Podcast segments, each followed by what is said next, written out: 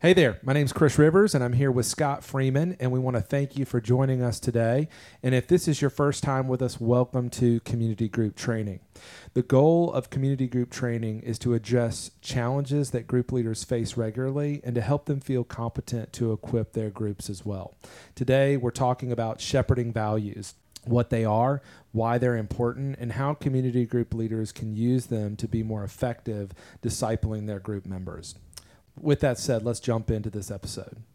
All right. Well, Scott, how are we doing today? I'm good. Glad to be here again. Yes, sir. I appreciate the opportunity to sit with you and to talk about shepherding values today. It's been about a year since we first introduced shepherding values to our leaders. Remind us why we created them initially. Yeah, we recognize that leaders who are dealing with sensitive situations um, within their community group or within whatever ministry they're leading in um, we're operating out of other values that we've presented to the church in the past. You sure. know, if you, if you come into Grace Church uh, through the membership process, you're going to be introduced to our core values. Yep. Uh, you know, things like being biblically oriented, prayerfully dependent, relationally connected. Um, you know, and then we've also taught over the years on leadership values, things like owning the cause, being action oriented, mm-hmm. uh, embracing ambiguity.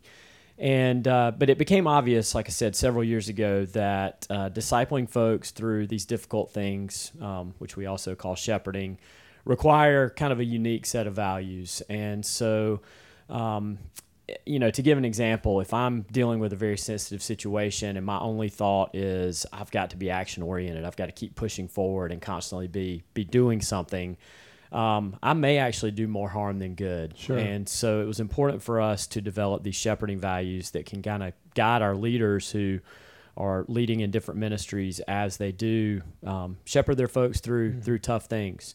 Uh, we've got a, a, diagram which we'll put in the show notes that kind of shows um, how these different sets of values work together in the life of our church. So it kind of uh, starts with an outer circle of our core values, which really apply to any member of our church. Yes. They're a great way to uh, assess spiritual health. Um, you know, am I in God's Word? Am I being relational with others? Mm-hmm. Am I mm-hmm. prayerful? Am I serving and engaging the culture? Am I being generous? Yeah. Um, and then inside of that, uh, in kind of an inner circle, is our leadership values, which anyone who's leading in any area of our church um, would want to own the cause, would mm-hmm. want to be action oriented and, and apply those values.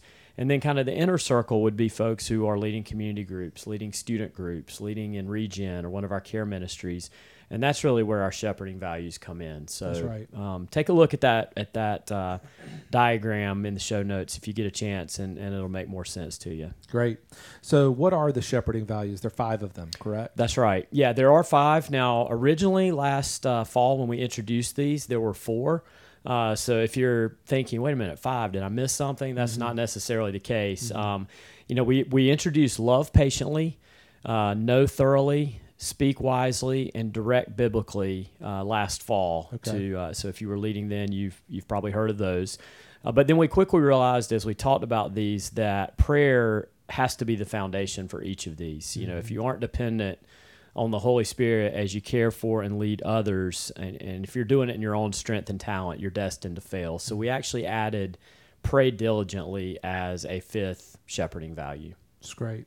Now, I know many of our leaders have been trained in these, but this may be new material for some. So, walk us through each of the values, maybe give us some ideas on each that could be beneficial even for folks who are familiar with them. Let's start with the first one. Sure. It, it starts with loving patiently. And this really, it starts the minute you meet somebody. So, mm-hmm. if you're mm-hmm. leading a new community group, the first time they walk into your living room, you know, you're you're beginning this process of loving them patiently. You're laying the groundwork and really building credibility uh, with your group members um, to be able to speak and do the other uh, shepherding values later. Mm-hmm. You know, I, I spent a lot of years as a high school teacher and and we were often told that you know students don't care how much you know until they know how much you care, mm-hmm. and I think mm-hmm. that applies um, in in this as well. You want to build relationships, you want to love them, um, and that's going to give you the opportunity and um, to, to speak and direct later on. Mm-hmm. You know, mm-hmm. as, as we mentioned in some of the training videos for, for leaders, the word patiently here is key. Uh, you know, we, we all know that some folks are easier to love than others. Uh, we can't just love when we're being loved back or when it's convenient or when it's easy. Uh, we have to be patient with our group members in their in their best moments and then in their worst moments as well. That's right.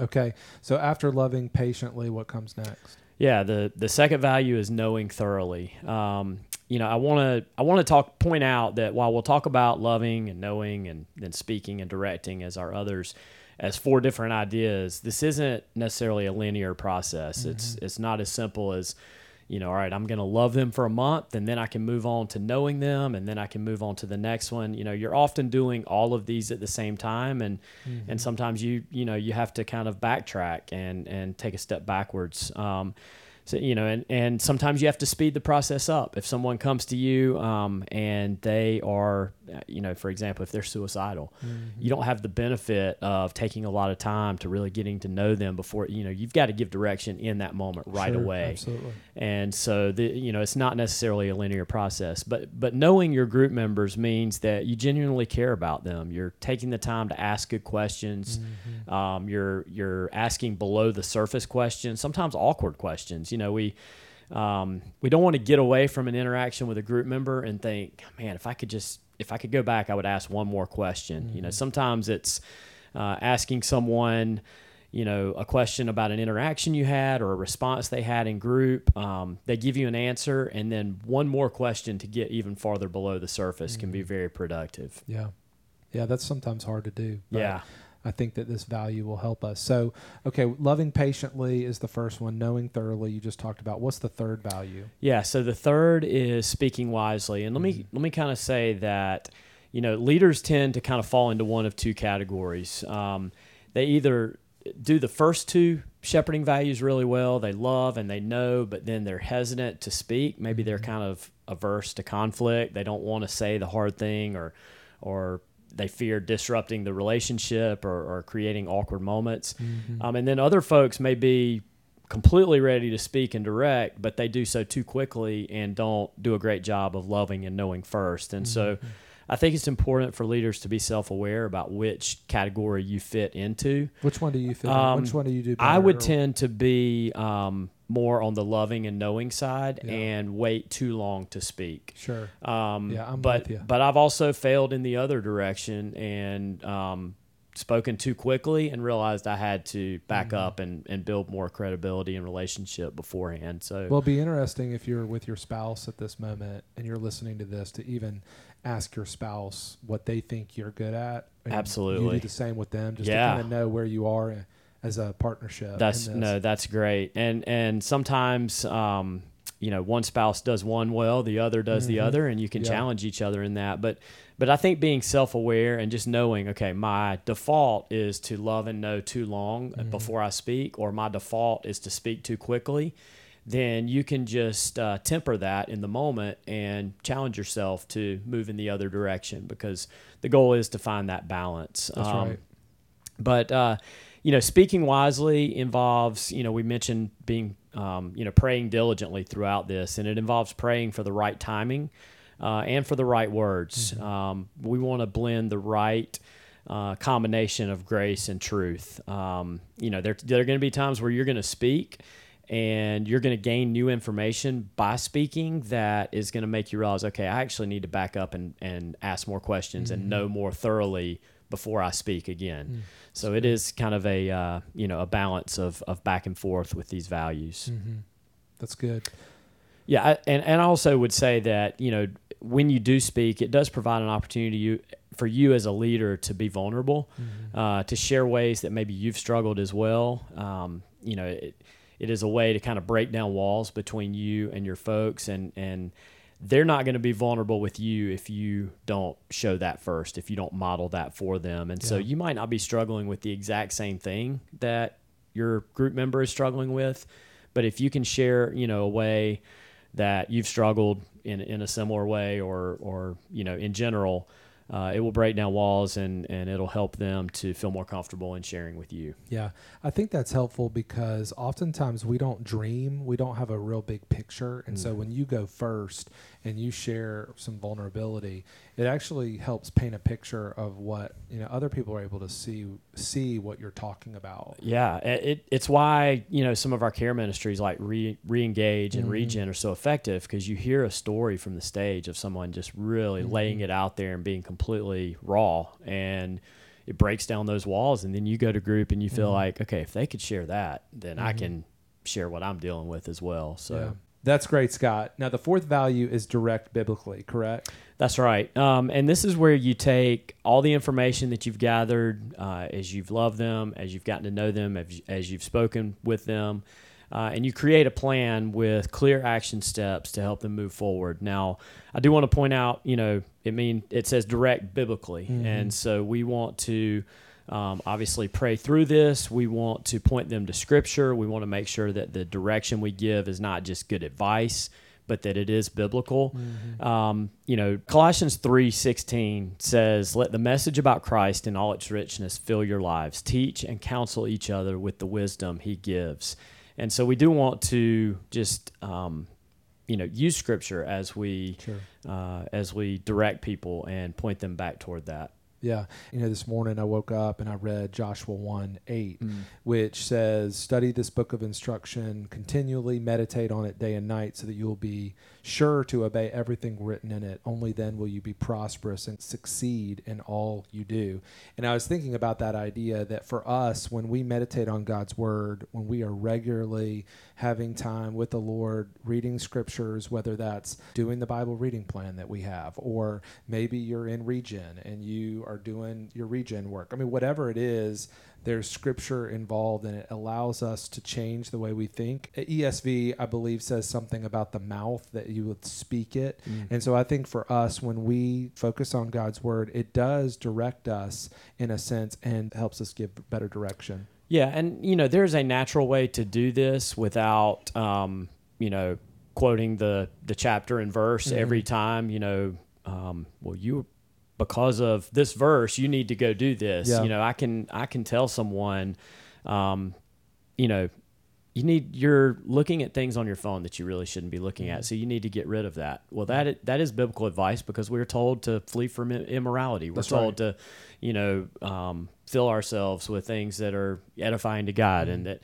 and so I can back that up with Scripture, but it doesn't mean that in my conversation with them I am necessarily quoting chapter verse That's every right. single time. Right. Um, you know, the advice you give may be, you know, you need to go apologize to that person. Mm-hmm. Um, you know, God has forgiven you, and you need in turn to um, to do the same to them. Or, you know, it could be that that um, you're helping someone see that you know regen would be a great form of biblical community, or reengage would be appropriate for them for a season to. Yeah. Um, you know, to get that scriptural basis that they need for a season during um, you know a tough time. So yeah, well, that's good. That's good. Well, tell us about the fifth value and how it applies to the others. Yeah. Um, so as as I've mentioned several times, praying diligently has to be a part of of all of this. So as I'm um, as I'm loving people, I've got to pray for patience. As um, you know, to, to be able to do that when things aren't easy, when you know they are maybe a person that's tough to love. Um, as I am getting to know them, I need to pray for wisdom about what questions to ask, how I can um, get to know them better. Uh, as I'm speaking, I want to speak. I want to allow, allow God to speak through me and use me as an instrument as I shepherd these people, not just doing it in my own wisdom, in my own strength. And then yeah. obviously, as I direct, I want God's guidance as I do that. And so ultimately, it's about being dependent. It yeah. is. Uh, it is not just giving them good advice, good worldly mm-hmm. wisdom. It is about pointing them back toward God's word. It's about um, directing them biblically, as as we mentioned. And again, if I'm not dependent on God and seeking the Holy Spirit as I do these things, um, it's not going to be ultimately yeah. effective. That's good. Well, this has been great. I mean, how can these values become more natural, second nature for us as we lead others? Right. There's actually a, a, a document called the Applying the Shepherding Values document that we're going to put in the show notes. And okay. I'm actually going to put both a blank copy and one that I have completed um, as a case study okay. um, for leaders to see, you know, what it looks like and then kind of an example. Um, and obviously, this does not need to be something every time you have a shepherding situation, you go to this document and you fill it out. But I do think that maybe once a year, mm-hmm. um, just kind of taking a situation you're dealing with and walking it through um, this grid of this applying document would be very helpful. And then it, as you do it more and more, it will become more natural. That's right. Um, but this document really kind of slows you down and helps you realize that, okay, this isn't a race. We're not trying to get to the finish line as quickly as possible. There are things I need to stop and ask myself as we go along this process to make sure that I'm not missing things. Um, yeah you know, one of the first questions if you're dealing with someone that uh, is in a tough situation is, you know, is there anybody uh, that I need to inform? Is there is this a situation where I need to report something? Is this a situation where I'm, you know, it, it's over my head and I need to talk to one of my mm-hmm. pastors about it? Um, it, it just keeps you from rushing through and trying to get done and allows you to really think of some things. And so I think using that applying document would be really helpful. And again, mm-hmm. that'll be in the show notes for our leaders. Yeah, I mean, I would even encourage you in the next 30 days to download that mm-hmm. and just to review a situation from last year or one that's maybe recent and share with a group life staff member and just share with them the insights that you've learned and ask them what they think. Absolutely. I think, I think that could be a good exercise. Yeah. Well, that's great. Well, this has been so good. I'm grateful that we could share some of these ideas. As we wrap up, is there anything else you want to add?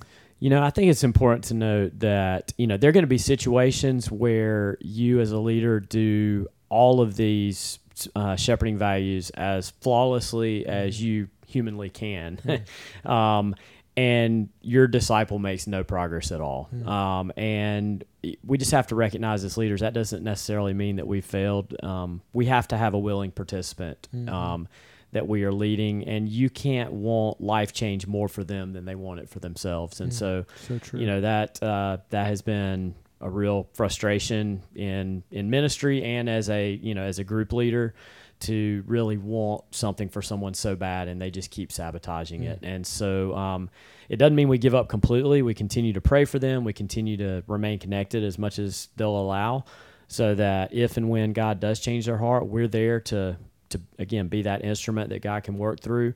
Um, but we just have to remember that our timing doesn't always match up with God's plan, and, and we can't get discouraged um, when we don't get immediate results. So true.